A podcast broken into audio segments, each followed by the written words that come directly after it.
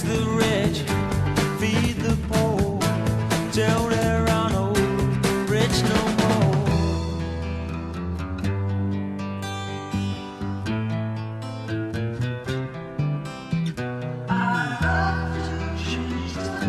Well, there you go, starting off the old show again. I think today is the uh, second of the month of September, uh, our two hour daily weekday, anyway, get together here. Uh, the Radio Ranch, we call it, our conversational dialogue, intellectual exchange of ideas at a high level session.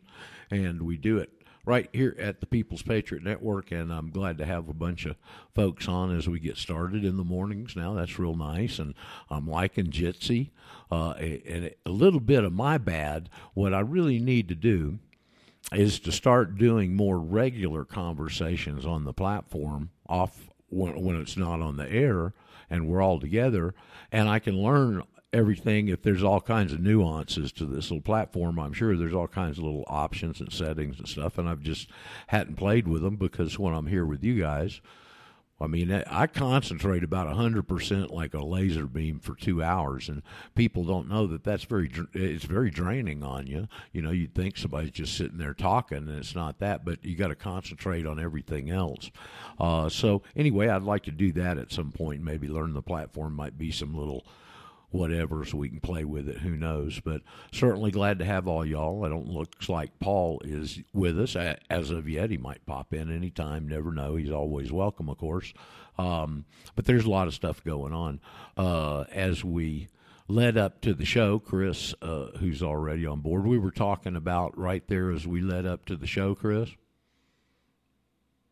Well, yeah, as a matter of fact, I, over on the other station that I frequently attend before you come on, and sometimes after we go off, uh, they were doing a Hear Ye, Hear Ye and announcing Brent Allen Winters and Ted Weiland's upcoming constitutional battle royale in uh, Everton, Missouri on Saturday, September the 19th from 6.30 to 9.30. I think that's Central Time, but uh, you can, I think you go to constitutionbattle.org or something like that. I've got it here somewhere. I'll look for it okay, and give it to you. you. Look for it. Look for it for, look for it for a second. Let me see if the A is Amanda with us this morning. Is A Amanda? No, Roger. This is Alan. Hey, Alan. Okay, thought you might be Amanda. I was going to reference back. Well, Alan, since I got you, you're relatively new. Are you familiar with Ted Weiland, Pastor Ted Weiland? No, I don't believe I am. Okay, well, get your pencil out. Here's something else, a reference for you. You'll want to explore this, and there is a, an absolutely fabulous resource. Well, a lot of them, but one of them in particular I'm super familiar with. Ted Weiland, he when when we used to have, uh, I'm too bad too bad we didn't know you back when I was in Atlanta because we used to have a circuit preacher out in North Carolina, James Bruggeman uh, Stone Kingdom Ministries.org is James's website. And he would be in Atlanta once a month.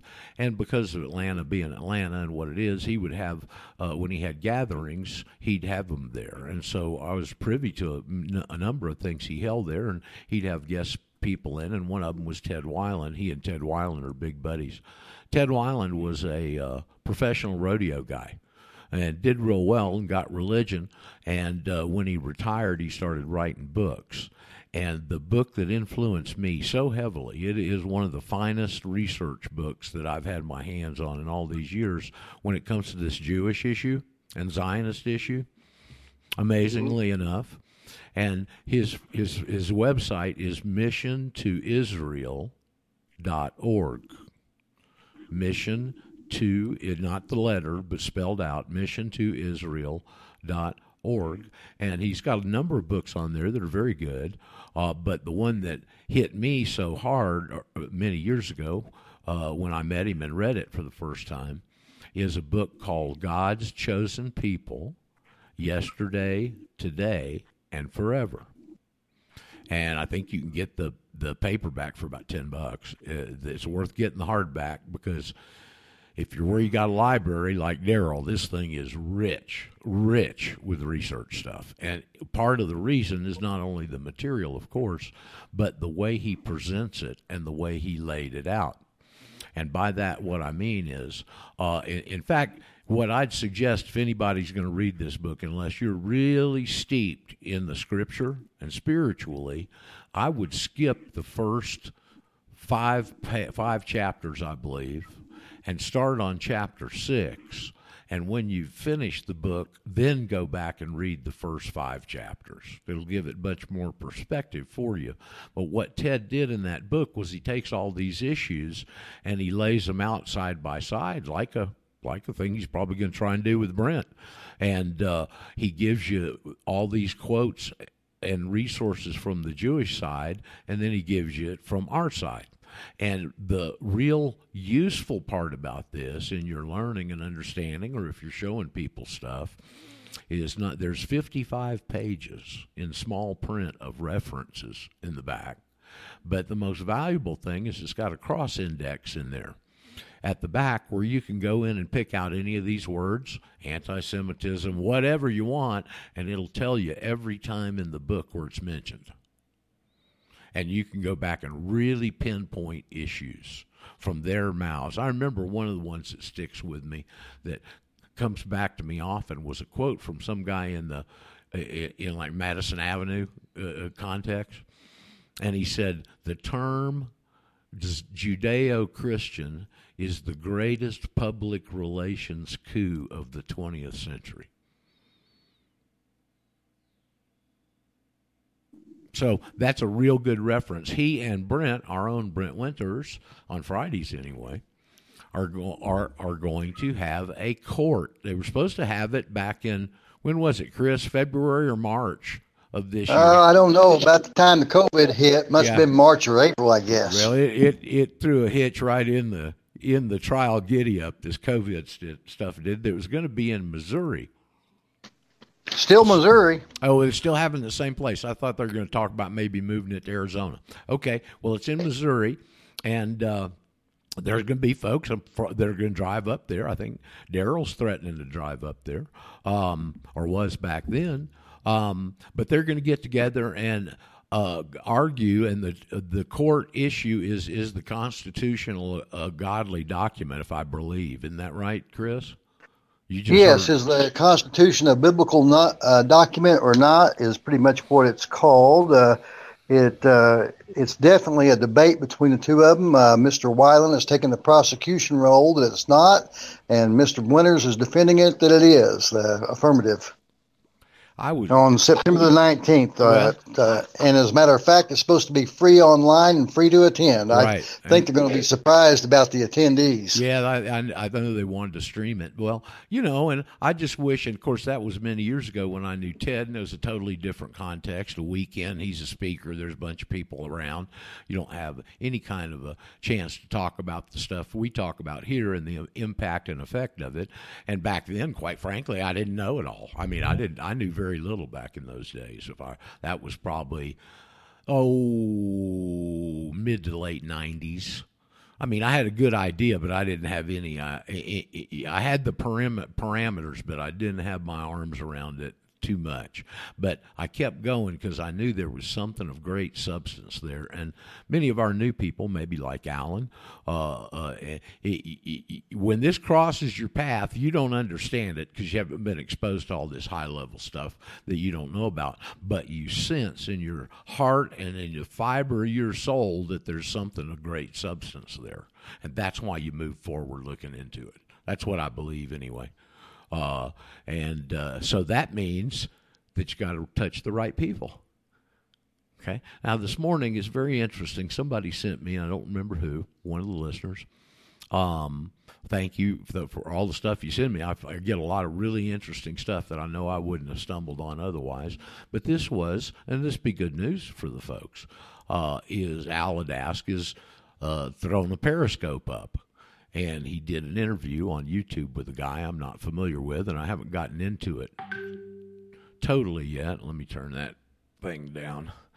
Uh, and uh, but I did get into the first part of it, and one thing that Al was talking about. Al sounds good, by the way. I guess he sounds like he's still in the Dallas Fort Worth area, and um, he was saying, you know, I've been doing this for thirty or forty years, and it, it, it, most people don't understand it. He said it's the very rare person that grasps onto it.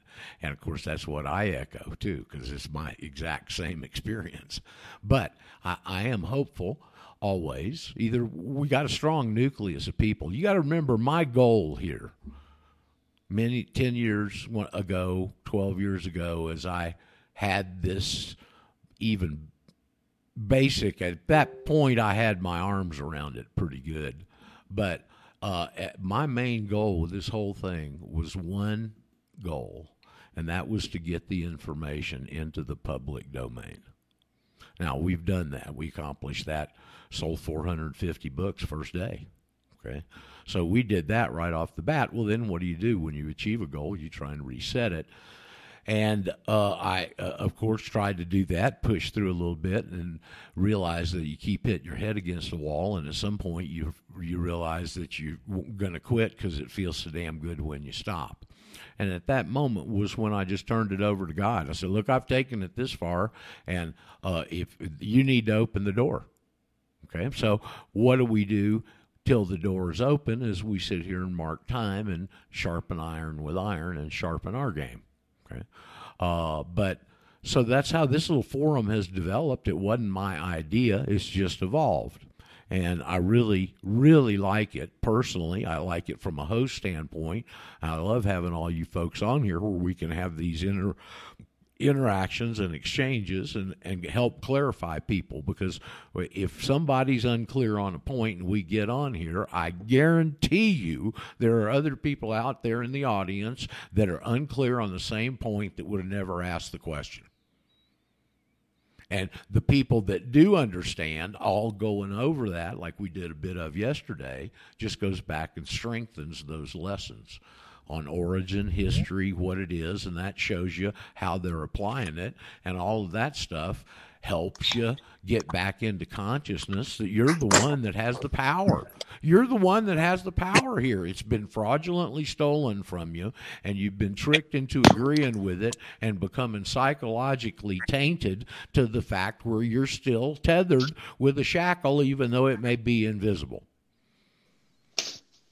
Yeah, I got a couple of people joined us. Somebody's rustling around there in the background. Anybody uh, want to chime in? I got something for you, okay, Roger. Well, Chris, good. Come this on, morning, man. bring it on. Bring on the it same bro. program that I heard Brent's commercial, they had J.R. Nyquist, jrnyquist.com or .org.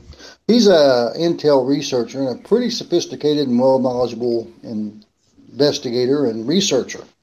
And he was talking about something back in 1997 done by the uh, RCMP, the Royal Canadian Mounted Police, and their um, intelligence division called the Sidewinder Report. And it was talking about the Chinese amassing infiltration under the guise of investors and entrepreneurs in, in Canada. And it was very troubling. And of course, it's gotten much worse then. There's reports that they've got somewhere between 25 and 60,000 or more troops in Canada and it appears that although we're being diverted and posed to look at the Russian threat, that the Chinese threat may be more imminent. And we know they have also presences in Mexico on the borders, as well as the Presidio in California, and perhaps the um, oh, is that Sebastian Gorka? Uh, and perhaps the uh, west, the east coast over um, near the ship docks and stuff down in the Virginia and Maryland area. No that didn't seem to be an immediate concern to me personally. I don't know. Uh, but they are without a doubt the enemy and our great enemy who we talk about that's enslaved us here constantly. One of their favorite tricks is to use deflection. Look over there not over here. And there's all your concentration on russia. I was going to say yesterday when we were touching on china but we ran out of time and then i saw it mentioned and alluded to again last night china and russia are having all kinds of problems okay they ain't joined at the hip buddies like they used to be They've got territorial disputes up in the north around Vladivostok and some areas that were Chinese that ended up being Russian. That the Chinese have sent their workers over there to work because there ain't no work in China up there. And also recently, now this is very telling, really. Putin, you know that I think it's an S four hundred missile system. It's the missile S system. Hundred. Well, whatever, four, five, six hundred. It's one of those, and it's that one that the Israelis are even scared of, because when they stuck them over in Syria, it, they ju- Israel almost had a hissy fit. If y'all will remember when they were trying to bomb Syria here a few years ago, well, it's that missile. Okay, and they sold a bunch to China, and they delivered some but they stopped delivery of the rest of the order within the last couple of weeks. And the the other the ones they go down and sign a deal for the same missile with who? India. And they're delivering them to India. So uh, there's Well, some, whenever there, there, there, there's some real uh, uh, divergence back then, and um, uh, from this traditional Russia China alliance. Daryl, I heard you come in and breathe heavy there. How you doing this morning? Did you get all your work done yesterday? No, but I'm I'm going to be here anyway. So Okay. good morning. Good. Well, good. Uh, hoorah, Thanks for The- prioritizing hey. us. yeah, well, it's it's hot and humid out there, so I I'm I'm going to defray defer for a little. I'm going to demur for a while here. Um so uh, yeah, um, Ted Weiland. Ted Weiland has a book that uh, if if you're actually interested in th- this thing called the Constitution, and uh, you you want to get a uh, an accessibly, intellectually and mentally accessible uh, PhD level dissertation, specifically that's footnoted, uh, has a contents, reference, and bibliography, you will get the following book. Uh, it's called Bible Law versus the United States Constitution.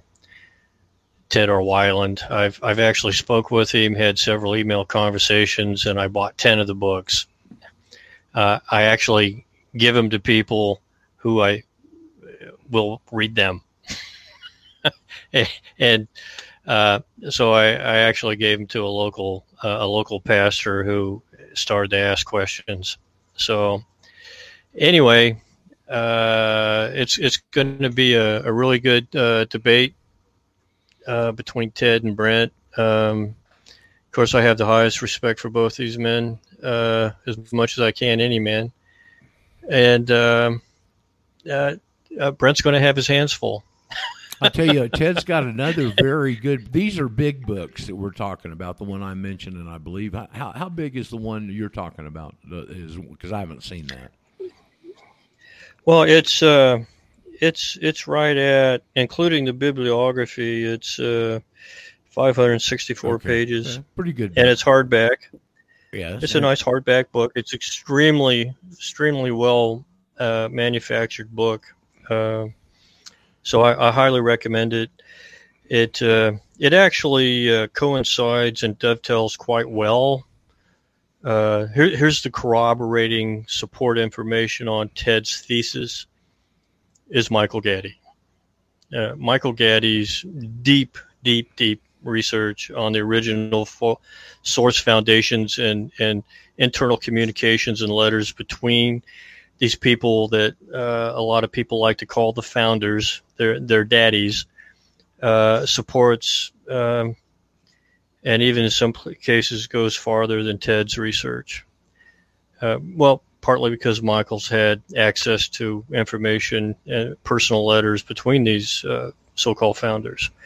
So um, the uh, so uh, it, it, will be a it'll be a fascinating uh, conversation. Uh, I'd like to attend it uh, for a number of reasons.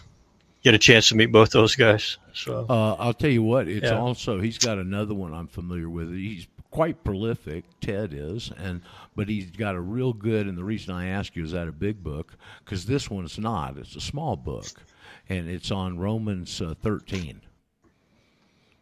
And that misuse of that phrase. That's a that's a very good and that's a very common argument that comes up with people if you're talking in these circles with anybody that can rub even half a brain cell together. So they'll bring that up. Uh, and that Well- puts it in total full context and understanding. if if I might, if I might, uh, I would like to comment on Romans 13. And uh, Romans 13 is uh, context. The context of the content of Romans 13 has been tortured, scripturally, uh, grammatically tortured, uh, to yield a, a an effect and a reasoning that allows people to acquiesce and become subservient.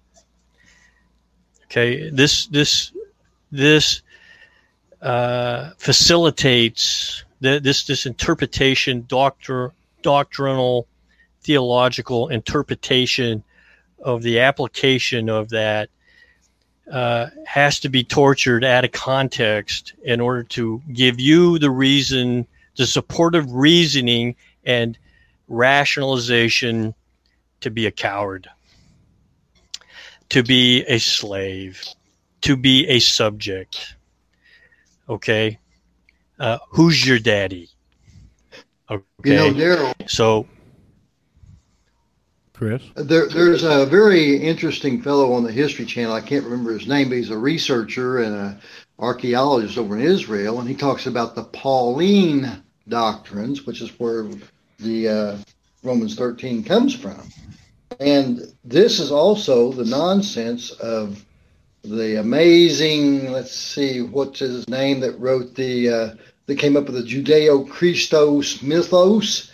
Uh, oh, I should be able to tell you his name. It's escaping my mind right now, but he was the drunken writer that was hired by the Zionists to write this tripe about the so-called raptured ruptured doctrine and the uh, Scofield. false gods or theosophistry of the Judeo-Christos mythos. Cyrus Scofield. That's the one. yeah. Uh, yeah, Chris, other- where'd you otherwise say- known as claptrap. Where'd you say you Claptrap. saw that over on the Holocaust channel? Never mind.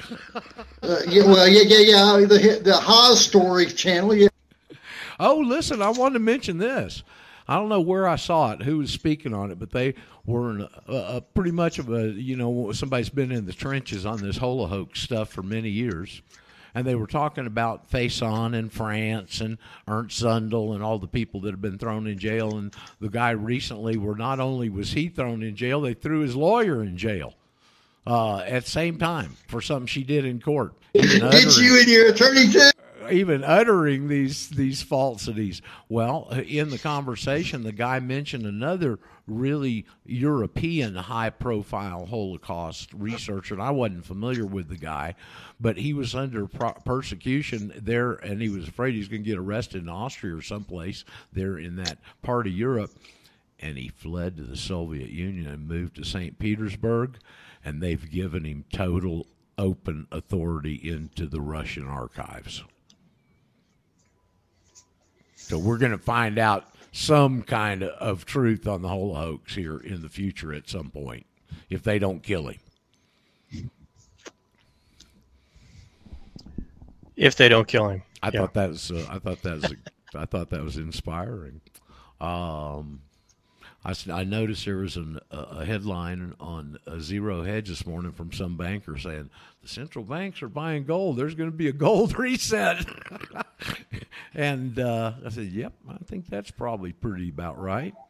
Uh, we got a nice board here. Um, I, I wanted to mention as we were getting into that uh, bit about Romans 13, I hadn't talked about it in a while. For I was never familiar with it until I heard Pastor Pete uh, talking about it one night, and he used to sell this version of the Bible. I bought one, and I've always found it to be incredibly accurate. And Alan, I told you when James Bruggeman would come through, we we attended his church for years on once a month. Had a lot, a nice group there, nice, wonderful people, and um, he was into like Brent learning Hebrew and and Greek and going back to the original manuscripts and preparing his lessons.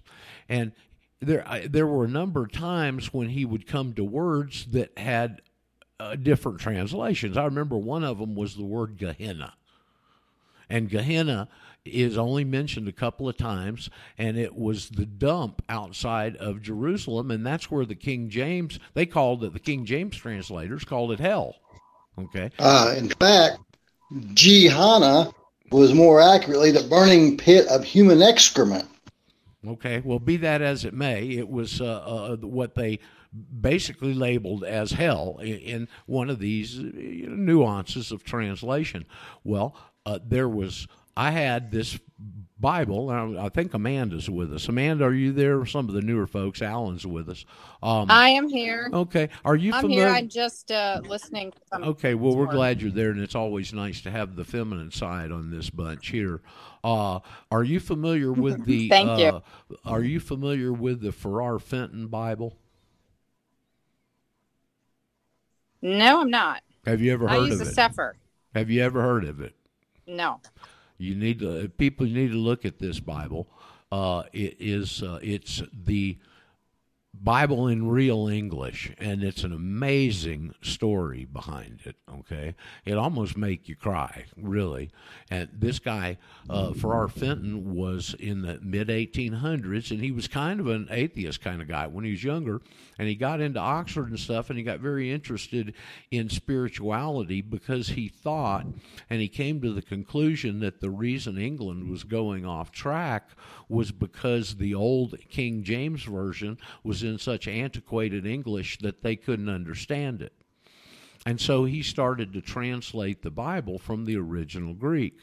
And he started that. It was his lifetime effort. He was a very successful guy. He was successful in all kinds of business activities, but throughout his entire life, he kept working on this translation. And what he would do back in those days when he came on one of these words like Gehenna, like we just mentioned, and there's some question in the translation, back in those days, you had to write letters okay and he would write a letter to every greek known greek scholar in the world and had an ongoing relationship with him o- over these times and he would not take his translation any further until he got back all of the responses and decided on the response to move forward with and that's part of the reason it took him so long uh, but it is an incredible, incredibly well done Bible. And the reason I tell you that from the translation is over a couple of years of attending James Bruggeman's services, me and another guy, I think he's left us now. He was a Green Beret guy from Vietnam, used to medic in helicopters. His name was Arden, Arden, and he was a really nice guy. And he had a Ferrar Fenton also. And whenever there was a question in the middle of James's sermon on one of these words, and they'd stop the sermon, he'd give us all the options and all that stuff. And it was every time the Ferrar Fenton was correct.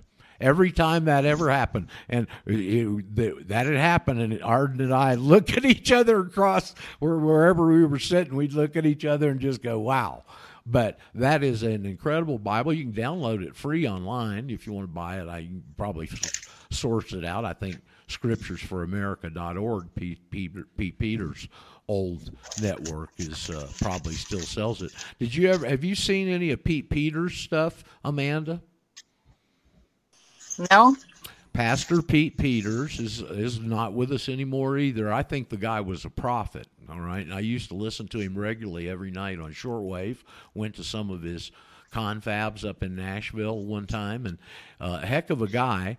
When Bill Clinton got elected and Janet Butch Reno was his attorney general, remember then? All those years ago, Yep.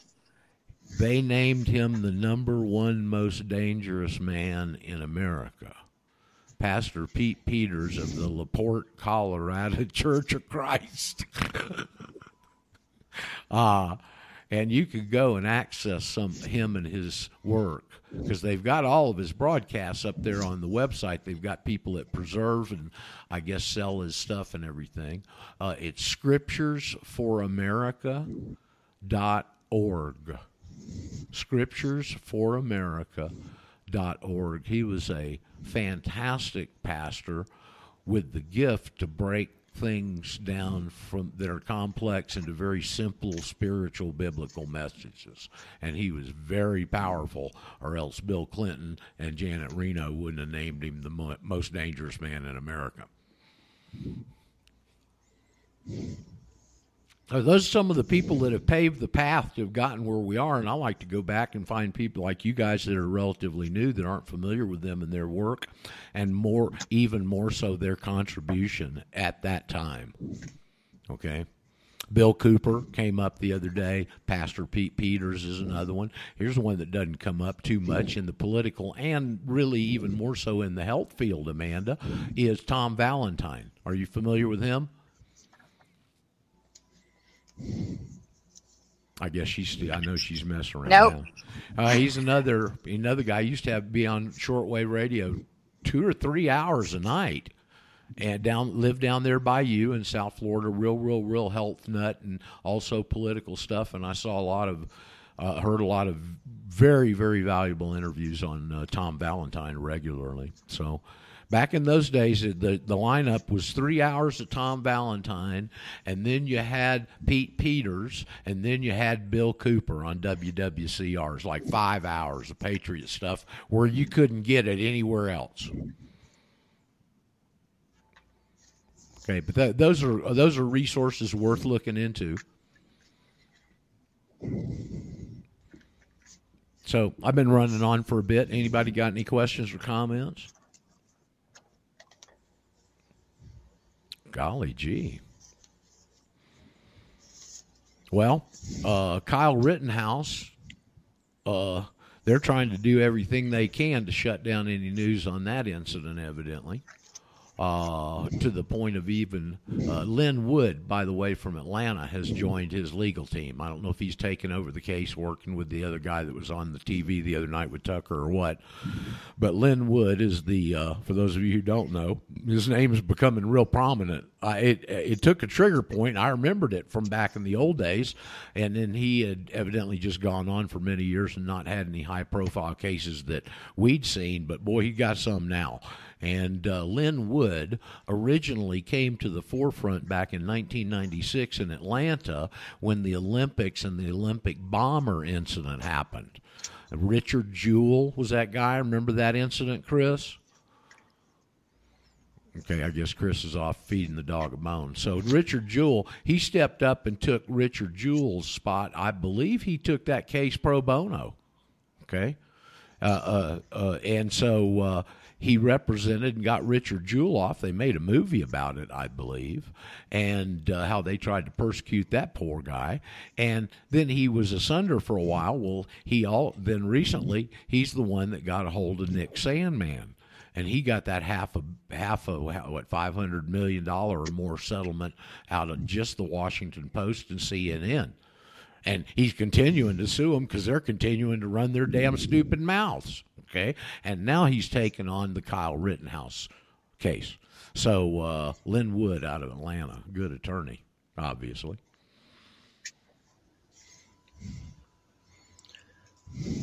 No, nobody's got anything they want to talk about. Alan, did you, go, did you go look at the Sabbateans? Did you go look at 1666 yet? And Amanda, did you catch that the other day?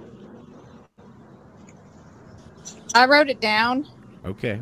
Uh, We're, let me ask you because we really ask Alan just right. Did, uh, were you are you familiar with the Sabbateans and the Jacob Franks and that influence on what we're de- dealing with today?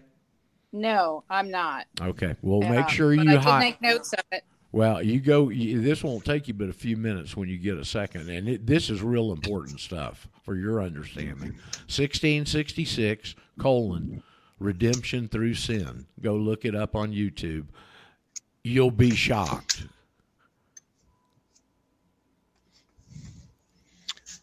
Yeah. Well, I uh, I just I just had a new book delivered yesterday. It's uh, by Samuel Roth, Oh yeah. and it uh, the title of the book is Jews Must Live. Uh, it's an account of the persecution of the world by Israel on all frontiers of civilization, and it's written by the uh, a, a Jewish man named Samuel Roth, who is uh, responsible for the uh, freedom of speech initiatives uh, surrounding pornography. Uh, and uh, he uh, he's he set the precedent and established and and trying to uh, in the cultural subversion uh, with uh, pornography in a landmark case in 1957, which was the uh, year of my birth. So for going on the last 64 years, uh, there has been a perpetual my, my entire life. There's been a perpetual cultural subversion onslaught, starting. Uh, well, that's as good as date as any, because that's that was a part of the Supreme Court decision. But um,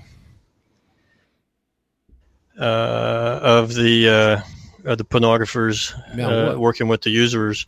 Now, what Uh, was Samuel Roth wrote Samuel Roth wrote this book because he was very upset that his fellow his fellow Jews had treated him poorly. So, in in his vindictive nature, he he wrote a book exposing them. and what was going on at the same time that was parallel to that that was setting setting things up, laying the foundation, starting the initiative? The Kinsey report, Uh, culturally or legally, culturally, oh yeah, the right. Kinsey report. yeah. Going So- right along parallel Uh, like yeah, a railroad Kinsey- track with that. Yeah. See, and when was all Yeah. that in the Kin- late fifties? And what had just happened? Brown versus Board of Education, and the trap door was slammed. Yeah, oh, this is this is during the period of Dwight D. Eisenhower, who's a uh, has a completely uh, misunderstand misunderstood uh, uh, history as well. Um so uh, this is uh, this is the forerunner to the Cultural Revolution of the '60s. Of course, during the '60s, um, we we have the the Catholic Church uh, was doing some uh, very powerful work at that time during the 50s and 60s.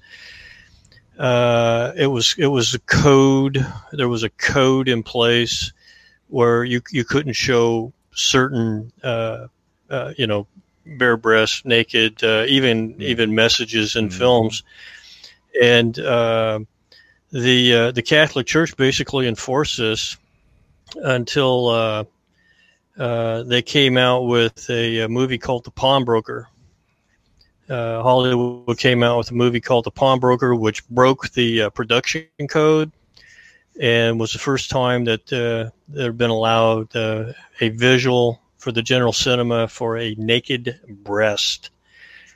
And the actor, the main actor in the movie, was Rod Steiger, and uh, the woman whose breast was exposed was a black prostitute. And they they broke they were able to break the code of the uh, production code based upon uh, having a a holocaust premise. Uh, the pawnbroker was a survivor of the holocaust and so since then it must be art. And uh, from that point forward the code that had been imposed production code imposed by the Catholic Church was uh, destroyed, opening the door for more uh, filth and uh, guys like uh, Hugh Hefner and uh, Larry Flynt and uh, too many to name now. So that guy, uh, what was the Yeah. guy that had Screw Magazine, Goldstein or something, that was kind of the progenitor of a lot of that industry? I think he died recently, thank God. Yeah. Well, uh, uh, Sammy Roth is credited with the uh, being the uh, uh, the progenitor, uh, uh, if you will.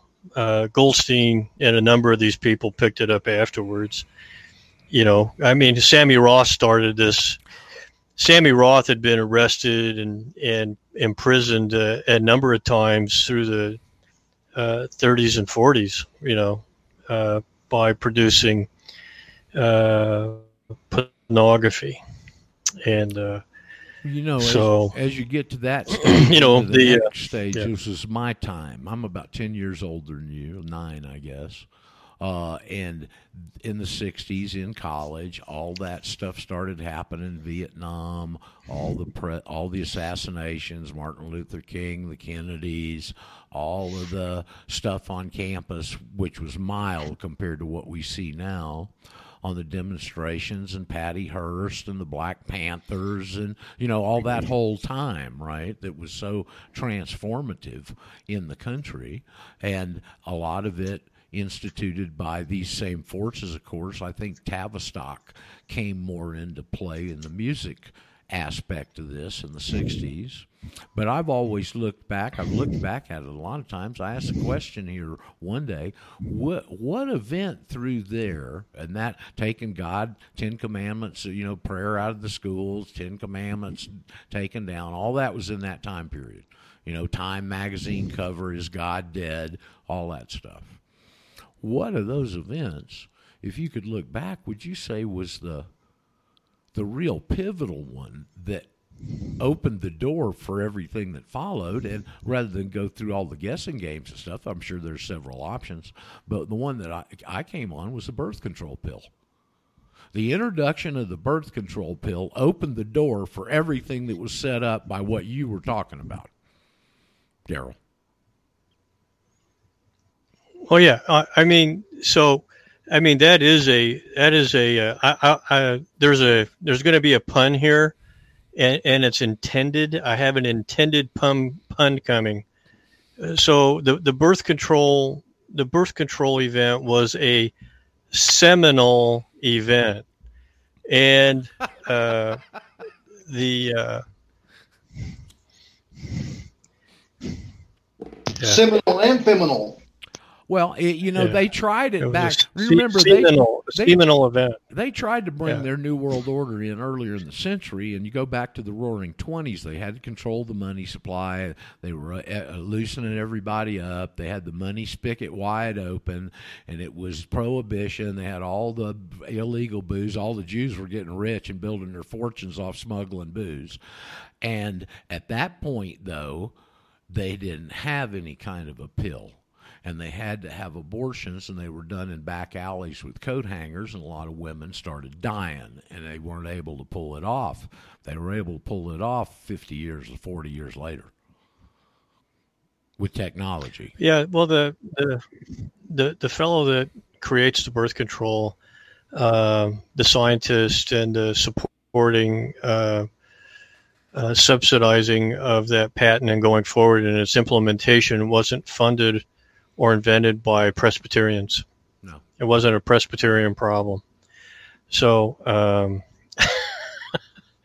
the uh, the same the same characters, uh, you know, the uh, well, what do you call them? The uh, there's this, this I heard him referred to as the chicken slingers. Uh, I'm not really sure what that means. I have to ask the guy. The chicken. That's a good one Yeah, chicken slingers. Yeah, that's like the bat, So- bat munchers right. yeah. Oh, Yeah. For those of you who don't know, it's part of their ritual and so one of those old, I think, the Orthodox ritual where they grab a chicken by the feet and swing it around their head three times, and I guess the Messiah is supposed to come or something. Who knows? Damn bunch of pagans. Yeah. chicken. Chicken There's a uh, chicken day champion champion chicken slinging contest. Uh, so, uh, anyway, Oh Lord of mercy! gotta- If we, if our people could only realize how much power they got at their fingertips. right? I mean, if we Um, could only realize how much power we got at our fingertips that's been fraudulently stolen away from us and a system imposed to where we've been deceived into agreeing to our servitude. How slick is that? Yeah. Well, yeah, it's a it's a it's a target rich environment. We have a lot of tools. It's just uh, you know the old saying about uh, many hands makes the work easier. So Now look, Cody. we need to. Don Don Cody hadn't showed up here today. I wonder if they spirited him off. Maybe Lori Lightfoot called the cops on him. well, we'll see. Maybe he'll check in. Maybe Suzanne will bail him out. Maybe they'll set his bail. oh, I'm sorry to laugh. You got to laugh, or sometimes you're going to cry. Okay? The absolute foolishness is going on out there to the point they're having to take off their mask to the point that they're having to show openly that the op- upper level judiciary in the country is 100% totally corrupt. 100%. Yeah. Well, how many? I, I know I, I'm just I'm just asking in sort of a general way. You know, Chris and you and uh, and a number of guys here and women.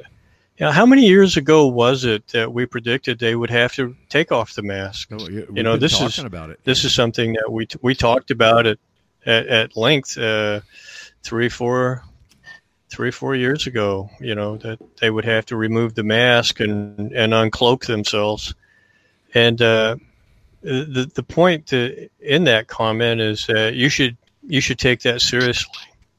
They're not playing around here, and uh, according to uh, their agenda, uh, if you go to the Deagel website, uh, the Deagel.com website, um you know they're predicting the uh, population of the United States or America rather uh, at 100 million by year 2025. They're sticking to it.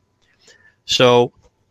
Um, of 350 million people, that's not very good odds for the listening audience. So that might provide some some existential incentive to you vaccine. to take some we- of this seriously. Vaccine, here we come. Yeah.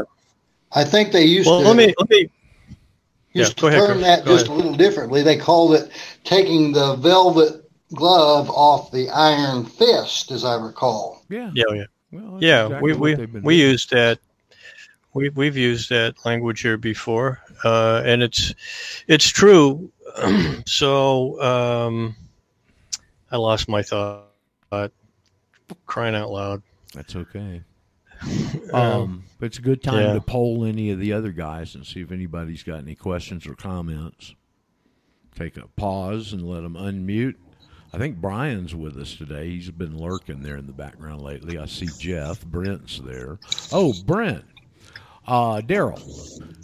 I know you got the Yeah. email that Brent sent us of that little plane losing its little wing and that guy doing this uh, Hail Mary landing there. Uh, I sent it out to a bunch of people. It's a heck of a video. Harvey answered back. He'd seen it previously, and he said, "Do you know that's faked?" Now I haven't gone back and rewatched it, and it very well may be. But if somebody did uh, uh, do that with miniatures and photography tricks and stuff, they did a hell of a job. E- either way, whether it was real or otherwise, they did a hell of a job. Would you agree, as a pilot? Yeah.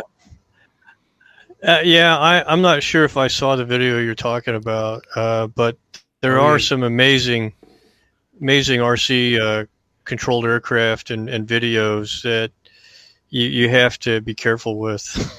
Well, for the audience and for you, because you haven't seen it yet, and Brent is Brent's on with us, Brent Bachman, and uh, this it shows an older, bi, you know, single wing plane kind of trick one they do tricks with at the county fair, and he flies low, and you can see some of the things that he flies l- low. There's a couple of things sticking up, and he's flying between them, and he goes and starts up, and I think I don't know, I don't know if he's doing barrel rolls or snap rolls. I don't remember from my dad's terminology when I was young, but he goes up and starts doing some of those a- acrobatic stuff, and one of the wings comes off and he starts going into free fall and it's got the camera on it and it's showing the plane coming down and he's trying to get control and he finally gets control of the plane to where he got it leveled out and it shows him coming in for a landing and it's on its side with the tail dragging and as the tail hits the ground it plops over on the wheels with one wing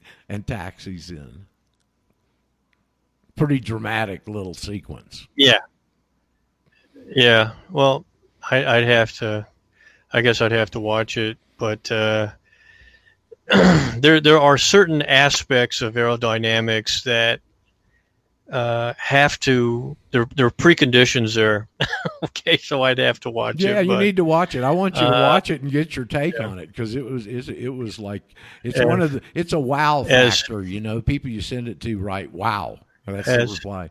as as somebody who was actually taught and I, I've owned my own aero, aerobatic aircraft. I've had uh, open cockpit biplanes that I actually flew and owned myself. They were my aircraft. Uh, I taught aerobatics. I flew aerobatics. Uh, I used to do a little country airport breakfast fly-in air show routine uh, in years gone by.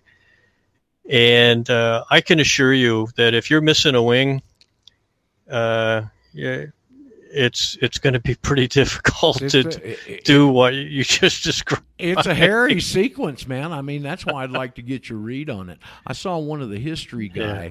pro uh, Yeah. episodes the other day on the history of the Piper Cub, which I guess was the first mass-produced, easily affordable, where people could get out there and learn how to fly and its history and how that was used in the military and uh, a bunch of stuff is really interesting. Yeah. The Aeronca Champ was another one in that period. So the the Cub and the Aeronca Champ uh, were both, you know, originally 65 horse uh, Continental engines. Um they're both they're both great little airplanes. Uh, the Aeronca and the uh, Cub. So flown them both. Yeah. Well, my buddy David Um, Strait, who came up yesterday, had a had not the basic Piper, but another level up, more powerful engine. He'd put a bunch of instrumentation on it. Uh, Yeah. I took Well, you can- trips. We flew to You can you can spend as much money as you want to on an Well, he airplane. a- hey, have He you ever heard? And he was. Have you ever heard how to make a small fortune in aviation? no? Did you ever hear that? Uh uh You start with a large one. Yeah. Well, that was kind of David, but he had the money and he had the passion for it. And and I remember we took trips out of Atlanta, and he'd always have the guy that taught him, an instructor who was a friend of ours and like minded, and it'd be the three of us, and we'd go pile in his Piper, and we went to Waco. Uh, one year for uh, one of the initial commemoratives of the Waco incident, and then we flew up to D.C. for a big rally one time. That, that was really cool. Getting in the plane, go out and meet at a little airport, get in the plane, go on your trip for the weekend halfway around the country. It's pretty cool. David, Yeah, good guy. Yeah. Um, folks, I can't believe none of y'all have anything to add on. I mean, there's a bunch of stuff going on politically. Well, Hey, I'm I'm, I'm Hey, trying to leave room here for people to jump in. Somebody's wanting to jump in. Let's see who it is. Is that you, Alan? hey, yeah, this is this is Alan. I was just going to let you know that uh, you didn't hear much about it over the weekend, but here in Atlanta, uh, they tried to burn down the fifth precinct in Atlanta down here over the weekend. I've not really found anything on the news about it. Uh, I think pretty much Georgia State Patrol stopped most of that, but then they had some other problems right up here in Smyrna and Marietta there where uh, they had a bunch of kids trying to block intersections up on the major road there, Cobb Parkway and all. Right.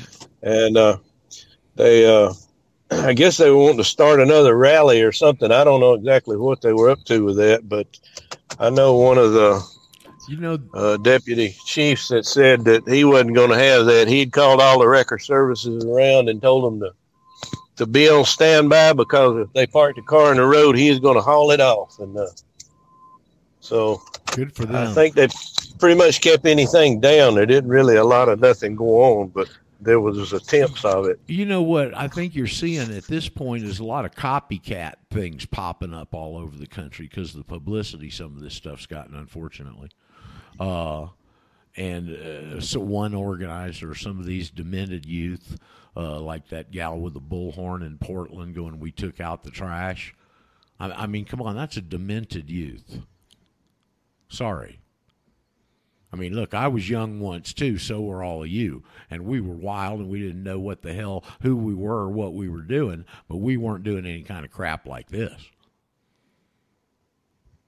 Yeah, no, nothing, nowhere like any of this. Uh, where's the fifth precinct in town? Do you know, Alan, right off the bat, what part of town generally? No, no, I'm not sure exactly which part of Atlanta that is uh, on the fifth precinct, but uh, they built a few new ones around recently and moved some of them. So, yeah, I have no clue where the fifth is right now. Yeah, you try and stay out of Atlanta as much as possible. I don't go in Atlanta for nothing, buddy. I got enough sense to know where not to go, and I don't. I try to stay outside of 285 all the time. Don't go inside of 285 anywhere. That's my opinion. You know, I, I used to have to go downtown Peachtree Street, right down the heart of downtown, every Monday for years. And uh, it wasn't as bad, of course, back then, but uh, it was still a pain in the rear end. Um, don't miss it. Don't miss it.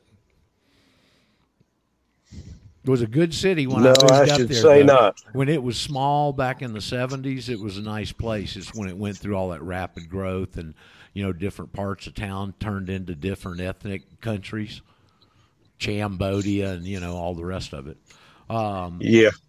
so anyway, in the traffic in Atlanta, I mean, yeah, I remember they did a they did a survey. Somebody did a survey on the average number of miles driven per day in the world's major cities. Atlanteans drove the most of any city in the world on a daily basis. Some unbelievably amount of miles because of the setup of the city and the commute people used to have. Yeah. Yeah. I don't doubt that at all. nightmare. Uh let's see here if there's any good headlines. Anybody else? Nobody else has got any questions. Uh, so everybody's free and filed your affidavits, and you don't have any questions about any of that. Is that right? There was a, a rather. Well- in- Oh, oh, Go ahead. oh, oh, Go oh. ahead, Question. Amanda. Question. Hey, well, you know, we uh, we got our paperwork notarized yesterday, Oh, so good we're for one you. step closer, and uh, just got to get our passport pictures up, uh, you know, redone, and um, and hopefully we'll get it done this week or early next week. Uh, now let me ask you a question. This came to me. You're not going to expedite it, are you? I wasn't planning on it. Should Okay. Well, I don't know. Uh, you I don't can. think you're doing any expedited provisions these days Oh, unless not? you've got immediate plans. Okay. Well, uh, that's what I, I can answer all. Those, I can answer all those questions. I was. Uh, I'm sorry. Go ahead. This is Bob. Hey, Bob. Um, I was just at the downtown post office just Monday, and talked to them at the counter. they were real, real specific about everything. It all has to be in black ink. They won't expedite it, and I won't get it until December. And it's Oh. best to get your it's best to get your uh, passport photo at the at the post office. They do them. They don't And do showers. Oh, they do here. Well, she's out in the So, country, Bob. Sometimes those Walgreens and stuff are like fifteen dollars, and they're a little bit wrong or something, and it's fifteen dollars at the post office. Well, we don't have them for.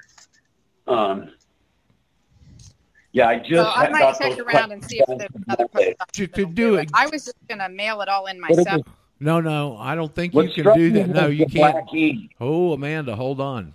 You don't just do that. You have to file your passport application through an agent. Well, we have a, a passport already. It's just a Oh, I, I know, but you're doing a new one. You've got a, pl- a slave passport. You're getting a new free passport. Okay. But here, if you'll notice on the language of the passport application, right above the oath section, have you filled out your application yet? no. Okay. When you get to the application, a couple of things. They know they never ask you, are you a US national or are you a citizen? They just presume.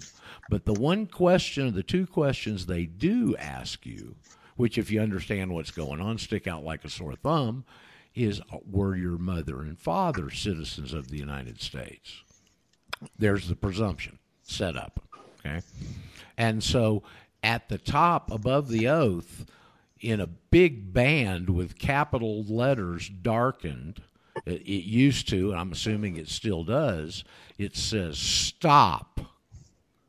Do not sign this document unless in the presence of an administrating official. or agent. Okay. Now, in the instructions, it even goes further. If it, you're in one of those one horse town post office like you may be, they don't even have a person there that's a passport agent, right? No, th- that's Well- correct. Well, guess what you got to do? Go to another town. You got to go in front of a judge to sign it. Oh, well, I'll just go to another. I'll find another uh, post office that'll do Okay. it. Guess. Well, the point being, do you think they take this signing of this oath seriously? Yeah, I guess so. Have you ever Well, seen so any? All right, here's the other question: Have you ever run across any other government situation where they required you to be in front of an agent, and if there wasn't one there, go in front of a judge to sign it? No, I don't think so. Well, they take it pretty seriously. Then it might be pretty special, and that's because. Well, so is it, there anything, see that's anything bec- specific? that's be- let me just break for a second. That's because of what's going on. They understand the seriousness of it. We don't. Right. Right. Go Um, ahead. What we what were we going to ask? So, yeah, well, I read your book. I went over it. I looked at the passport application online. So the only thing that's strange is that one we have to check the box that says uh, U.S. national versus. No, there is Uh, no, no. There's no place you do that. They're doing it all by presumption. Where they tell you you can do that is in the instructions in the printed version. It's it used to be at the top of the first page. They buried it now. Is a warning. You're you're medically oriented. You know what a black box warning is. Right. Well, it's a black box warning. It's got big warning letters there, capital, bolded, and it says, Warning, you can attach documentation, comma, including affidavits, comma. But basically, you better not lie, and they string cite about seven or eight sections of the code there. But what that really is telling you is you can submit documents to say you're a different status. But they don't tell you like that or ask you to check anything. They do it and couch it in that imposing warning language and threatening demeanor. Okay. That's your get out of jail free card is the warning box uh, warning. But they put it way up in the instructions and then they put the rest down in the application. And I'll tell you one thing they've done. Now, you know that you're on the right track when the major government agency starts changing their public information gathering requests because of what you're teaching. And that's what's happened. They've changed the oath because of what we're teaching here. Okay? And the way they did it was they added a couple of little agreements. I agree, I agree underneath your oath. And one Uh-huh. of them and one of them is I have read and understand the warning box on page so and so. That's new. They did that Okay. because of what we're teaching to cover their ass. Okay. Okay. And the other thing they did was I started ridiculing them because of something they had in the instructions. And it was a reference to this, what I mentioned earlier, public information gathering request. Those are any agency over the 350 plus, however many there are now, anytime they put out a document that's considered to be a public information gathering request, where they give it to the general public and ask for information, has to go through the Office of Management and Budget and be issued on very strict requirements an OMB number that it fulfills all the requirements of the public information gathering request, constitutionality, all that stuff. Okay? And in that explanation, they had a real tongue in cheek comment.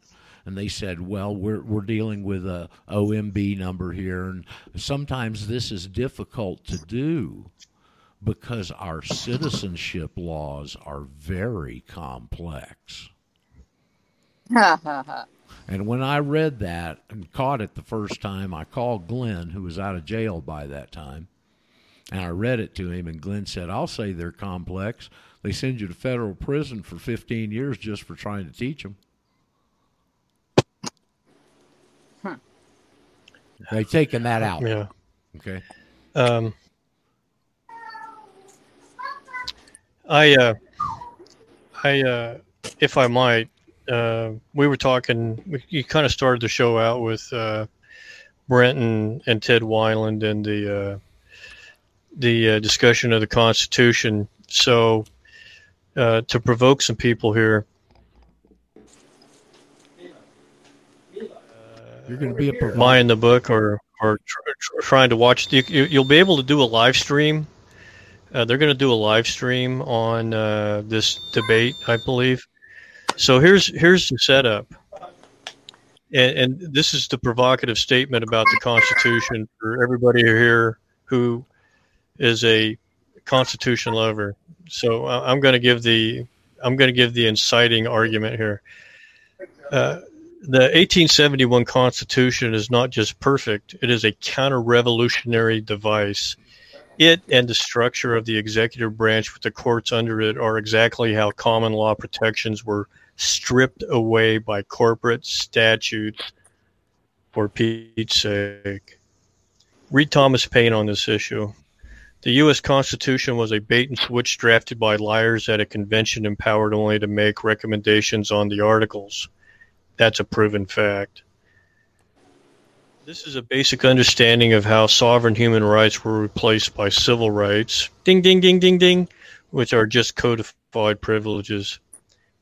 It's truly a crime that so many revere a document that was conspiratorially crafted, but one, but with one purpose: to betray the American Revolution and the people. So, that's a. Uh, I, I dare say that if Brent was present, I could get a response, but Well, you mentioned something about 1871, and that's not the original Constitution. That's the one post no, no. the Yeah. war that brought in the Civil Yeah. Law, as you uh, so accurately said on here Yeah. one day. And that, Yeah. what you just read Yeah. buttresses that totally. Okay. Yeah. Well, the the premise there's the so so the, it's really important for people to understand that there's not just one uh, constitution, and we're dealing with liars and uh, and people that equivocate and obfuscate and uh, use semantics, and they do it over generations, and uh, nothing to see here. Move along, and so. What I um, find interesting too is looking at that as a genesis point, the, those decades back in that century, and you saw Reform Judaism being founded by the Rothschilds in the eight, late 1830s. You saw them take up and start nurturing Cyrus Scofield, who came up earlier in the broadcast Yeah. about the same time. Are you familiar with Cyrus Scofield and his wonderful book, Amanda? Oh yes, Okay. grew well, up there- with okay. Baptist Church. Roger, Yes. Roger. Yes. What what's in it? I, I'm I'm not playing stump to chump here, but do you? Does it come to mind what a what is a different name for Reform Judaism? What would we? What else would we call it? Reform Judaism. Zionism. Uh, okay. Um, uh, it's it is yeah it, it is Reform Judaism is Zion, Zionism, but its its foundation is Sabbateanism. Yeah, absolutely. Okay. Yeah. So the foundations, the foundations for Zionism, are are Sabbateanism, Frankism, uh, redemption through sin, and uh, these are the people that facilitated Scofield Yep. and uh, and uh, eh, eh, subsidized him, provided the logistics, and the the original Scofield Bible was printed in in Oxford, England, at the Oxford uh, printing uh, uh, press, w- which was the first time that had ever been done. No, uh, not So only that, how much- but then the Oxford Press set up their first bookstores in America exclusively to sell the new Scofield Bible. So the, yeah, so the, the the logistics of the warfare. It's an information warfare. There's a war on reality, and the weapons are words. Yep, yep. and so they what what they did is that uh, who are they? Well, the uh, the the the uh, the people that are working for the Rothschilds. The Rothschilds funded this. Okay, of okay, they they funded it. It's been funded. You're you're experiencing at this present point in time. If you're looking at events, you're confused. You have to understand. This. You have to have a, some working understanding of the process. And that's where I was going, Daryl. Is if you want to understand why these people are so f- historical and fanatical at this point, is because they got a agenda they've been working on for over 150 years to fool us. That's unraveling in front of their eyes, and if they don't go for it right now, they'll never have another chance. I think that's their thinking, and I believe that's my thinking. Well, I, as uh, as we can as we've said in the past, uh, we predicted this several years ago. I remember conversations right here where we talked about it, and I said I'm looking forward to it because they're going to make mistakes. Yep. And when they make mistakes, here's your opportunity. I I mean, And, folks, well, they're listen, making a lot of mistakes. right before the show, I was watching the the whole David Icke 12 minutes of that speech this weekend, and I mentioned it yesterday. I- I've been in this a long time, man, and 25 years ago, there weren't very many lights at the end of any tunnels. There wasn't very many, okay? And everybody thought these guys were totally infallible even though they didn't understand their foundations are built on fraud and sand. Okay? And you're seeing it come to the forefront right now, and they're freaking out about it because they know it. They've spent all these generations and all this effort to try and control this world, and they were within a Hillary Clinton election of getting it done. They were that close. Yeah. Well, listen. If if you're in a if you're in a fist fight, uh, which I don't imagine many of the women here have been in, but I imagine Ooh, maybe a saw a few have. one. But uh, uh, but the guys, you know, if you're in a fist fight or a wrestling match, you you always look for the opportunity when the opponent makes a mistake. Yep. Okay. Yeah. Uh, if you're in a courtroom, you you always looking for your opponent in that courtroom to make a mistake. If you're it's a family family gathering and having a a strong discourse and conversation, or maybe even an argument, you look for your your adversary or your opposition in that conversation to make a mistake. Okay. Well, here it is, folks. They're they're making their mistakes, and and are you prepared to take advantage of it? Okay. Uh, so, but we haven't we haven't heard Doug lately, in a lo- we haven't heard from Doug well- from uh, Arkansas in a long time, and and uh, he, so he would understand that metaphor because he's he's ornery We I'll and used to you, be a fighter. I was thinking, you know, I mentioned how people drift in and out of here. Russ Rosser, as an example, Daryl, uh, Robert from up there. Uh, but we hadn't heard from Chuck in a while. You know, our our buddy in Oklahoma, Chuck the beekeeper. Uh, I don't know what's going on with him. I get an email or a contact from him occasionally. But Well, yeah. people, you know, I, I- know that things happen in Yeah. people's lives and they distract you, and you got something you need to take care of, and you lose contact and attention and focus and all Yeah. that stuff, and maybe you'll drift back in like our buddy Kay Well- and her husband Paul. I, I always I always miss Chuck's uh, calling in and his comment. He always has a stinging commentary. you know, Speaking of, I guess some of those hornets, those man-killing hornets, have shown up out there in the northwest here recently. So they're predicting there may be a swarm of them out there. If you're in that part of the country, first of all, I'm sorry, and second of all, keep a lookout for the hornets. Speaking of, Yeah. in uh, Portland, apparently they have federalized the state police and are going to try to put down this anarchist, so-called fascist, Well- termed anti-fascist takeover of Seattle and Oregon and those places up in there. I was proud of the state police in Oregon yesterday, and they said came out and said we're not going back down there. They're putting our people at risk. People are getting hurt.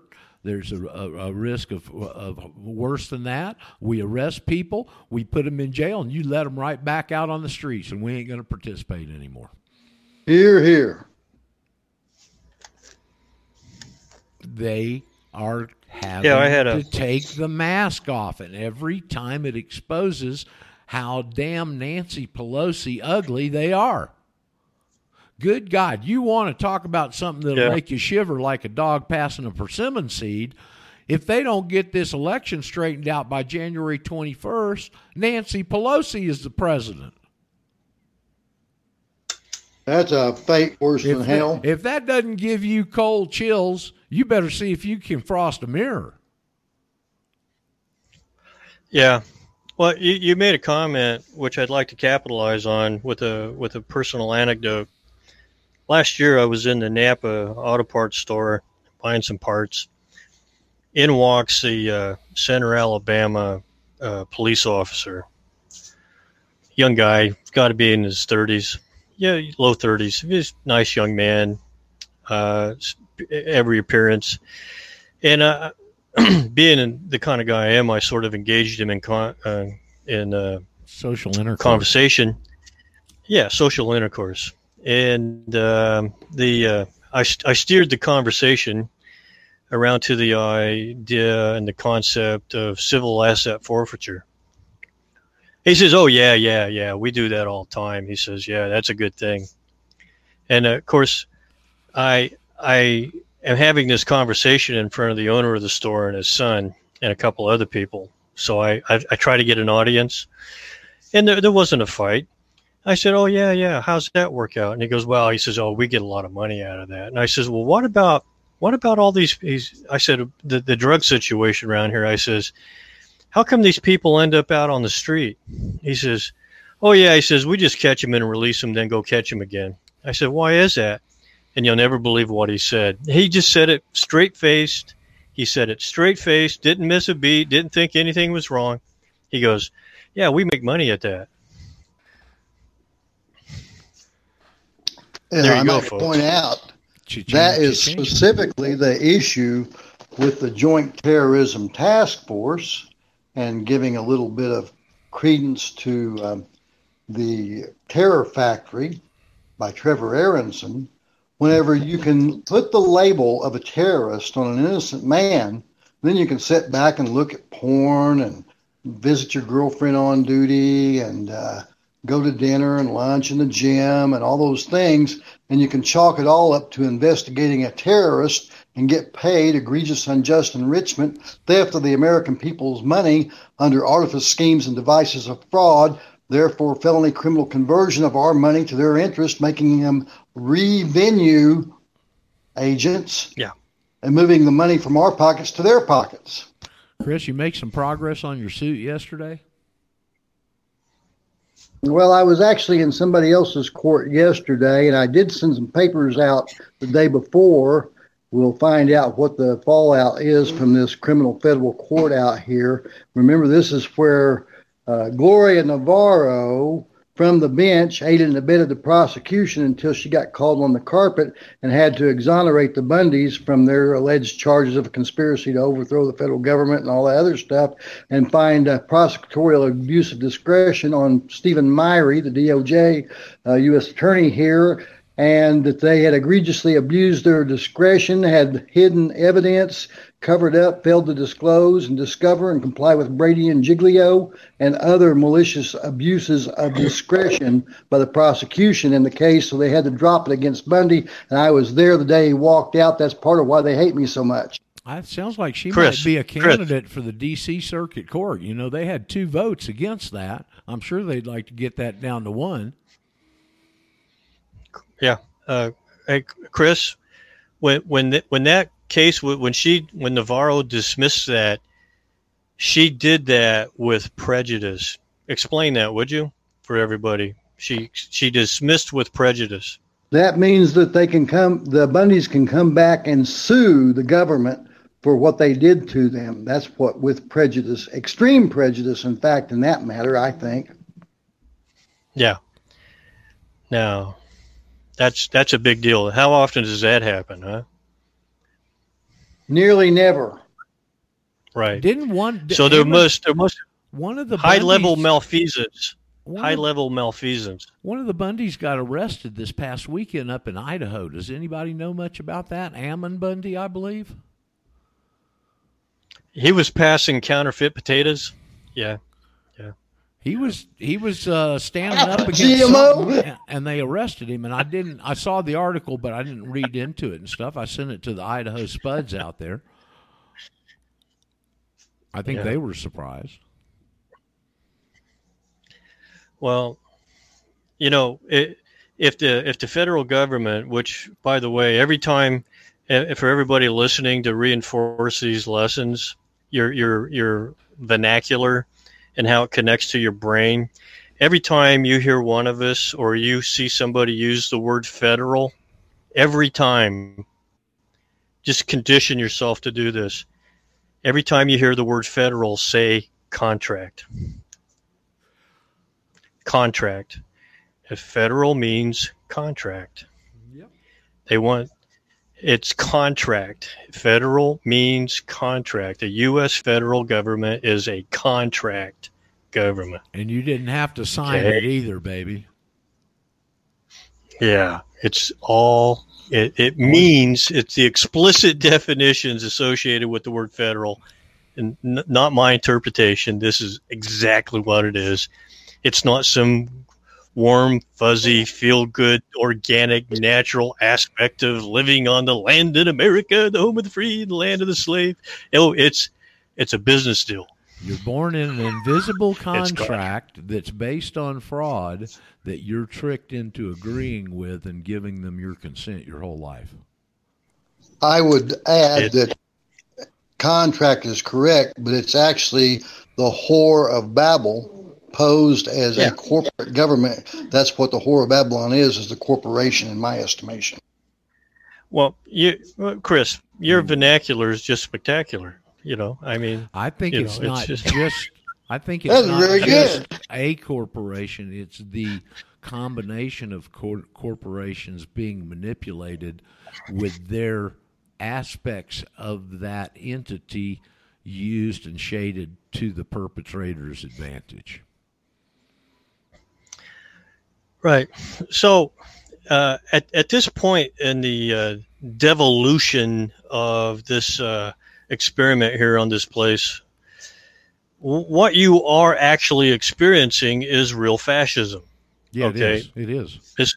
You, you you actually are living under federal government. The contract government has uh, uh, ex- uh. You know, that's a cancer term. Monasticized into a a totally fascist, uh, contractual corporate uh, monolith. Yep.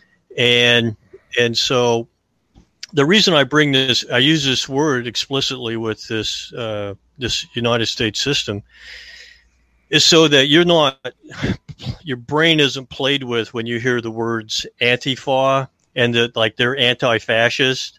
Uh, nothing could be further from the truth.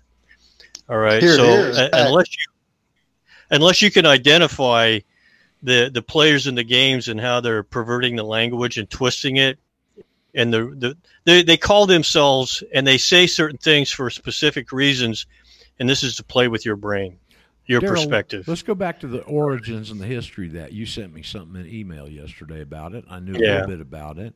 Uh, you can go back. The original Antifa was a group formed in uh, Germany, uh, primarily of communists that were against the fascists of Nazi Germany. Now, my question is: the the Jews and Hitler were aligned in the early days, and they were financing him until he turned on them and started taking over and manipulating the the monetary supply of, of using basic human hours as the basis of the monetary supply and sent Germany through that miraculous five year recovery period and kicked those users bankers out. Is that when Antifa started when he kicked the bankers out? I think is my question.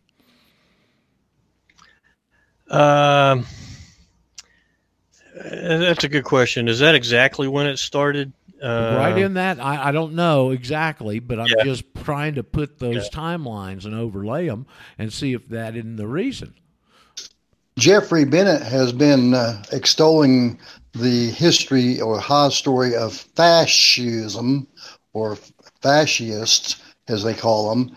And this is not a coincidence because George Soros, aka Georgi Schwartz, the Hungarian so called Jew, those who call themselves Jews but are not of the synagogue of Satan, who is obviously part of the deep, deep state COINTELPRO special operations, Otherwise, he would have been arrested and publicly executed long, long ago for his economic and other types of terrorism crimes against the, the world's countries and attacking their currencies, like he's doing to the Dole liar here in America right now. But this is this corp real fascism that we're seeing here. It is real, true fascism, and this is the ter- this is the corporate tyrants of these techno crazies who are perpetrating these frauds and lies on the world to try to extort money out of all of us and to do a global shakedown. Well, you know, it seems to me that communism is not their ideal form of government because it takes away personal incentive and they got to ride herd over the slaves and all the rest of the stuff they they can't get any good production out of that system because the people have no incentive but at least in fascism, there's incentive because people are still being personally rewarded for running the corporations, which are embedded with the state. Well, that's what Sovietized. Uh, The, the term, That's what Sovietization is. It's self-interest. Right. Well, the term was coined by Mussolini. He's the one that identified it as fascism, and uh, that is our uh, our traditional enemy's favorite form of government is this fascist model. That's what the Zionists were are. They perpetrated it. Look what the hell they did in the Middle East when they moved Well, down there. this I, I I I've done a I've done a little work and a little research on this, digging into the uh, understanding of the fasci, and uh, which is part of the symbology of the United States. And uh, you know, you can you can project a good connotation on it, but it's not good. It uh, being a part of the fasci means that you just got harvested. you got bundled up, well, you know, wrapped Yeah. up in a you can bundle. take the dialectic it's of a, that, it, it- it is it is fascist. You could know. take the dialectic of that and apply it to us, though, as a bunch of strong reeds with an axe that are bound Yeah. together because we're strong in a I- different way on know- an individual level and not on a collective level of, Yeah. uh, of the way that that that is being formulated. Aren't I, those? I, uh, I understand. I understand the principle, but it might be it might be a, a bit sophisticated for the common man. Yep. Yeah. Well, Yeah. as, Aren't as those almost bundled everything fasci the ones that are sitting there off the Roman Synate, which is a deep dark hole uh, of governance of the Roman system, of the Ra man system, the Son Man of God? It's the ones that are sitting behind the podium in the Senate well, carved into the wood. A deep dark Yeah. hole, as I said. So it's well, but uh, listen, the good news here is there's a lot of is out of all this doom and gloom and Yeah. history and dark stuff, the good news is you can get out of it. You can remove yourself from it, but you got to take action. You got to have some knowledge, and and hopefully it's something you want to start incorporating into your life and having it change your life and be able to affect others. That's the ideal here. So, so uh, you you brought that we we talked on that briefly last week or touched on it or something, and I I uh, keep using the term uh, actionable intelligence is what we try to promote here. Do our best. Actionable intelligence. What's the uh, what's the opposite of that? What's the dialectic of that? Well, it's uh, inactionable information. Acquiescence, Inactionable- inactionable acquiescence. it- Yeah, well- yeah. Well, that's the that's the effect. That's the effect of inactionable information. That's that's the effect. Uh, Where do you receive inactionable information?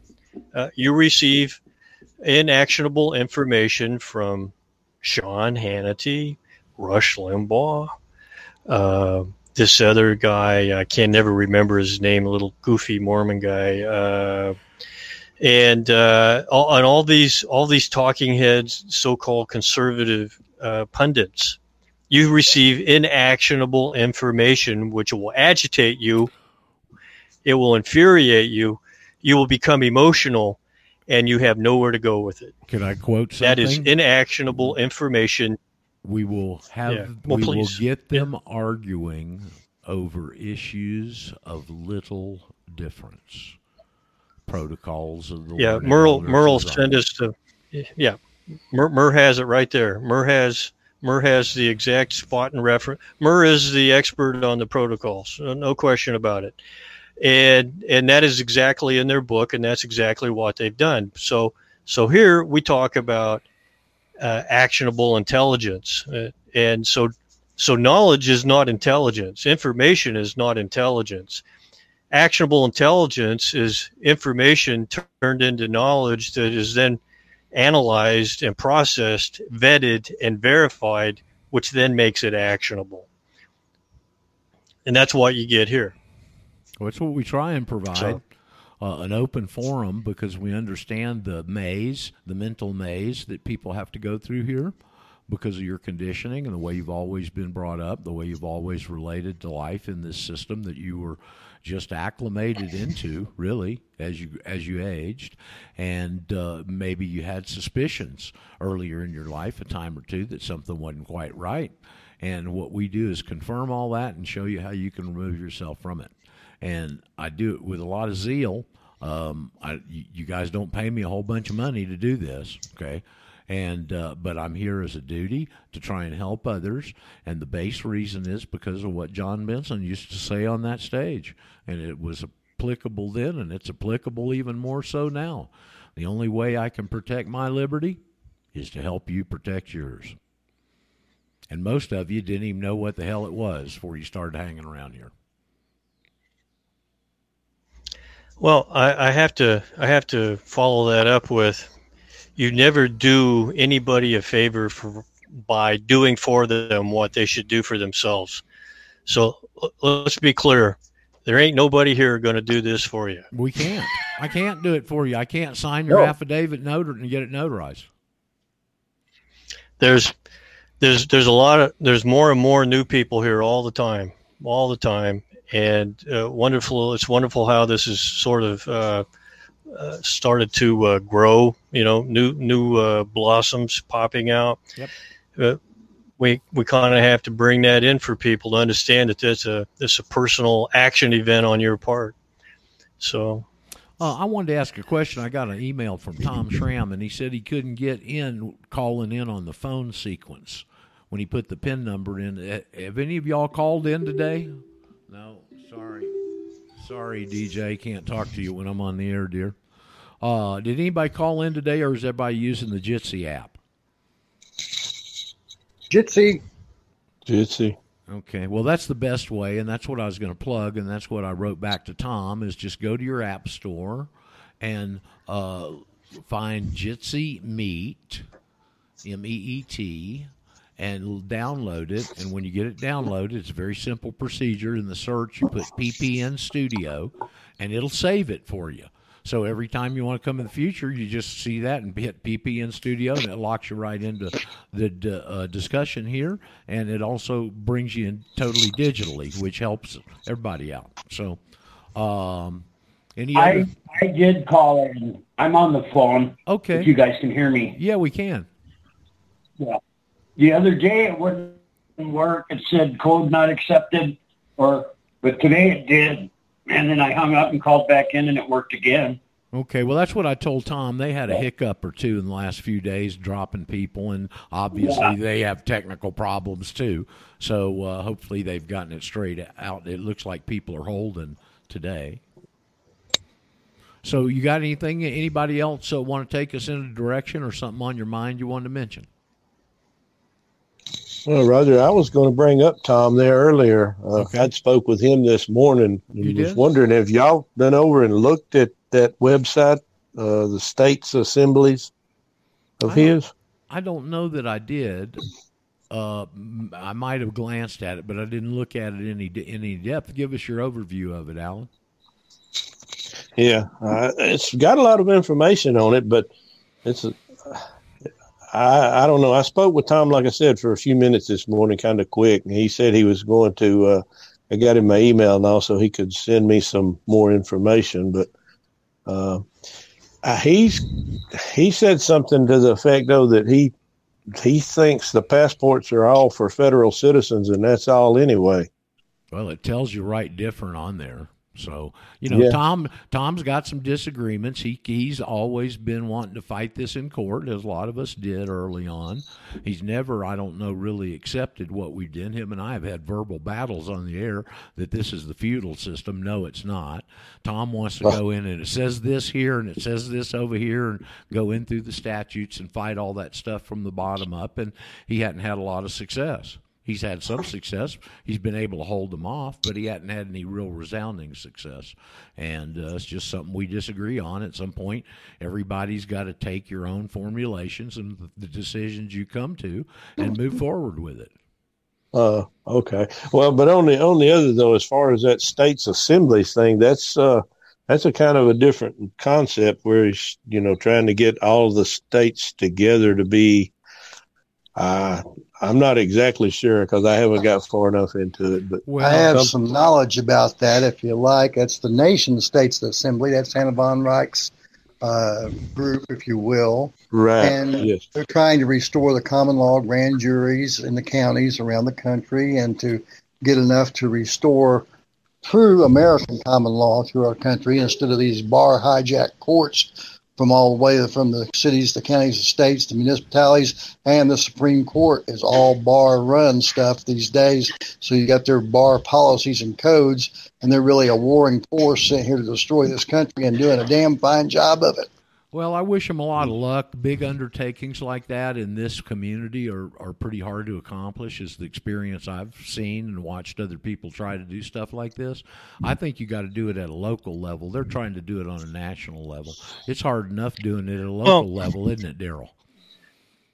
It, it is, but uh, this Alan uh, and uh, Chris, Chris, you know, we all have a little part of this right here. So there's a, there's a, you break this up into a, a pie graph, and in order to uh, reorganize a a uh, constitutional county or a common law county, you have to have individuals that meet the criteria that we're talking about right here.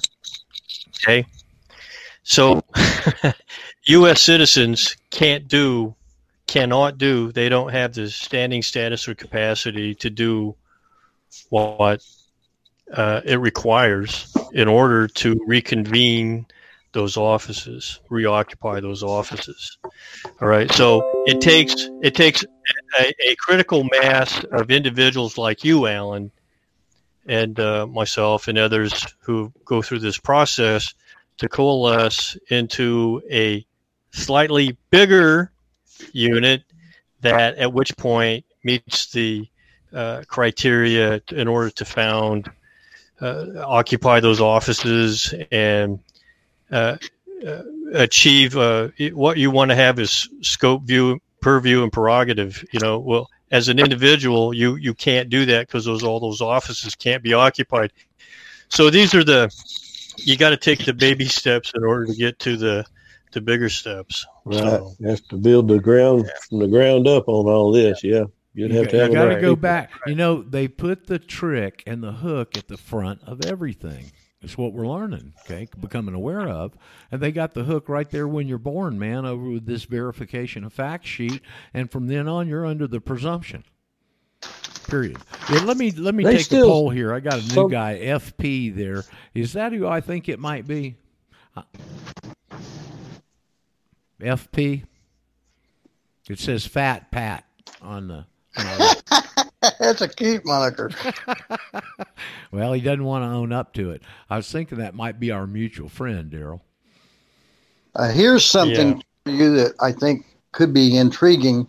Now, Ralph uh, did a Westlaw word search on it while I was on the thing. He says it's not printed this way in the current version of Westlaw, and I uh, countered with I think there's some substantial reason to be suspect of those uh, deletions and obfuscations and spoilation of the the truth and the actual citations, but this case is pretty interesting. It's called Wheeling Steel Corp versus Fox, and it goes down at several citations, but 56 Supreme Court 773. It says, therefore, the U.S. citizens residing in one of the states of the Union are classified as property and franchisees of the federal as we spoke of before, the corporate um, government.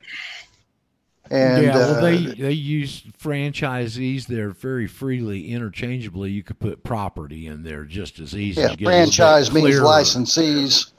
Idea. And that's why U.S. citizens can't do those things because they are severely disabled because that's an invention of Congress under the so-called They're, they're the ones. They're the Amendment. ones that okayed the bankruptcy and set themselves up as trustees to oversee in bankruptcy, elected by the franchisees, the new property, the new serfs, for which we also had to build a whole system of law called the administrative state with these administrative agencies that make the rules and enforce them on the new serfs, the new property. Yeah. Okay. So we, we covered some important stuff here, and there's just enough time here to sort of cover this a little bit for the new people. And just a re there's there's a foundation to everything that we talk about. You have to understand when Chris is talking, he's talking at what would be relatively speaking uh, and I mean no insult to you at all, Chris. You, you're, you're, he talks at a PhD level of the School of Hard Knocks. Okay, There's time. he- no, California. he has been through it and he knows it. Let me. And so Can I set to, up to give you some foundation, I just want to provide a little foundation Okay. for for that. Okay. Uh, the word the word resident we talked talked about it, but I want to I want to give you reference to this. Resident is a derivative.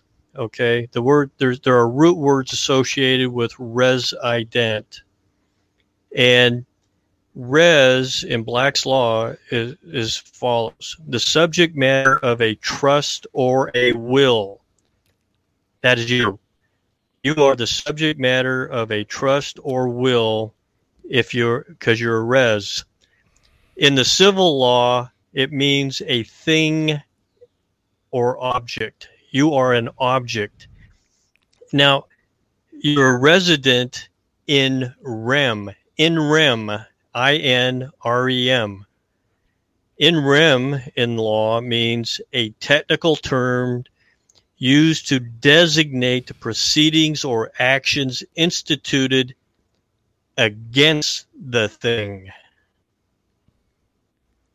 And and that's what you are as a resident and that's where their remedy is if you don't do your duty as a resident they have a remedy in rem Well, you said something I want to uh, uh, uh, go into a bit. You said you're the object. Well, like you said, you're the thing. you you you are an object You're an object. Object. An object of what? People's property rights. Somebody else's property rights. You're the, The- thing. the- and and their property rights yeah their property rights are based in a trust Um, let me buttress what you're saying here for those of you who might not have heard this. Uh, Alan and Amanda, y'all familiar with uh, James Traficant? Now deceased.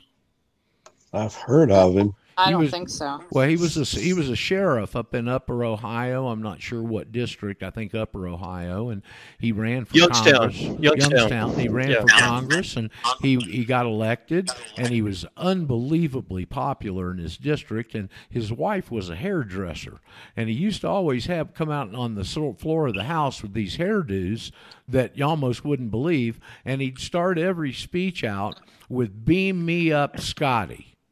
And they hated him because he went over. There was one of these uh, Auschwitz guards that they were trying to persecute, and they smuggled him out of the United States. He was in the United States, I believe. He was in Traficant's district, and they smuggled him to Israel. And Traficant went to Israel and got him acquitted at the Israeli Supreme Court. And buddy, I they think hated that was him for that. Demjanjuk. The, Demjanjuk was his name. Yep, So this Demjanjuk. is Jim. Tra- this is Jim Traficant on the floor of the House of Representatives. California. Mr. Speaker, for purposes of debate only, I yield five minutes to the gentleman from Ohio, Mr. Traficant. The gentleman from Ohio is recognized for five minutes without objection. We are here now in Chapter 11. Members of Congress are official trustees presiding over the greatest reorganization of any bankrupt entity in world history the U.S. government. We are setting forth, hopefully, a blueprint for our future. There are some that say it's a coroner's report that will lead to our demise. I'm going to support the rule. I'm not sure yet if I will support this budget. I want to hear an awful lot more, not being a member of the committee, and I'm not going to vote for things I don't understand or don't like. But let there be no mistake. After 12 years of Ronald Reagan and George Bush, we're standing here. And let me say this to the minority party. Every program Ronald Reagan wanted in 1981, he got. Reagan got it.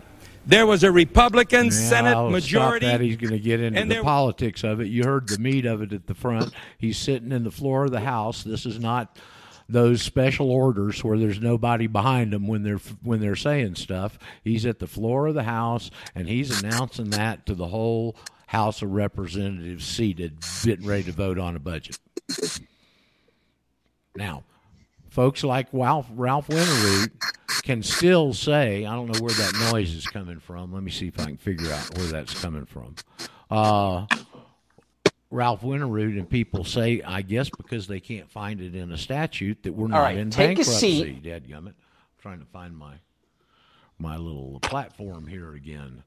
Uh, but there it is right there from the horse's mouth, a member of the body saying it in open House of Representative proceedings. So, uh, for those of you who hadn't heard that, there we are. Okay. For those of you that hadn't heard that before, it's right there from the horse's mouth. Unfortunately, M- Mr. Traficant uh, left us uh, a while back. I don't remember the circumstances of his death, but he was quite vocal. They sent him to federal prison. Uh, the guy that was at the Justice Department, where's that coming from? The guy that's at the Justice Department that sent him up was um, Devil Man Chur- Chertoff. What was his name, Chris? Chur- Chertoff. The uh, uh, oh, come on, you guys, help me out. It, his name meant Devil Man in Russian. He's the That Jew is that's the former first head of the Department of Homeland Security, Right, and Michael Chertoff. Chertoff. son of Satan. Before, and before that, guess what he was? He was the head of criminal investigations at the DOJ when they prosecuted Mr. Uh, Traficant. And he, he was a Presbyterian? Yeah, he's a Presbyterian. Yeah, In- okay. In, fine standing. Uh, Can I intervene for a minute? Yeah. John, oh, play, hey, John. Yeah, I saw you pop on there, bro. Yeah, listen, I wanted to kind of clarify a little bit about Anna's uh, situation as I understand it. That noise is coming from an A, a red A. Uh, it keeps popping in there. That's a man. Anyway, um, what she's doing is reconstituting the, the state, actual state governments. And it turns out that you need approximately 75 people. This is the information I sent you on Jennifer Goodwin, where he's uh, helping to educate people step by step, um, putting it in a format where people can uh, self educate themselves. Also, um, it turns out that it's very clear that the corporate government actually says that they're not holding any elections for the actual state officers. Uh, they're all state of uh, officers kind of thing. You can reconstitute this and you can take control back. Now, I, that's why I sent you guys, all three of you, sent Daryl, I sent Chris, and I sent you, Roger, the Nevada State Assembly orders to the governor. Okay. It was it's a really well written document. You really should read that thing. This is this is going on all around the country. This is not something uh, that is um, not uh, taking the root in people.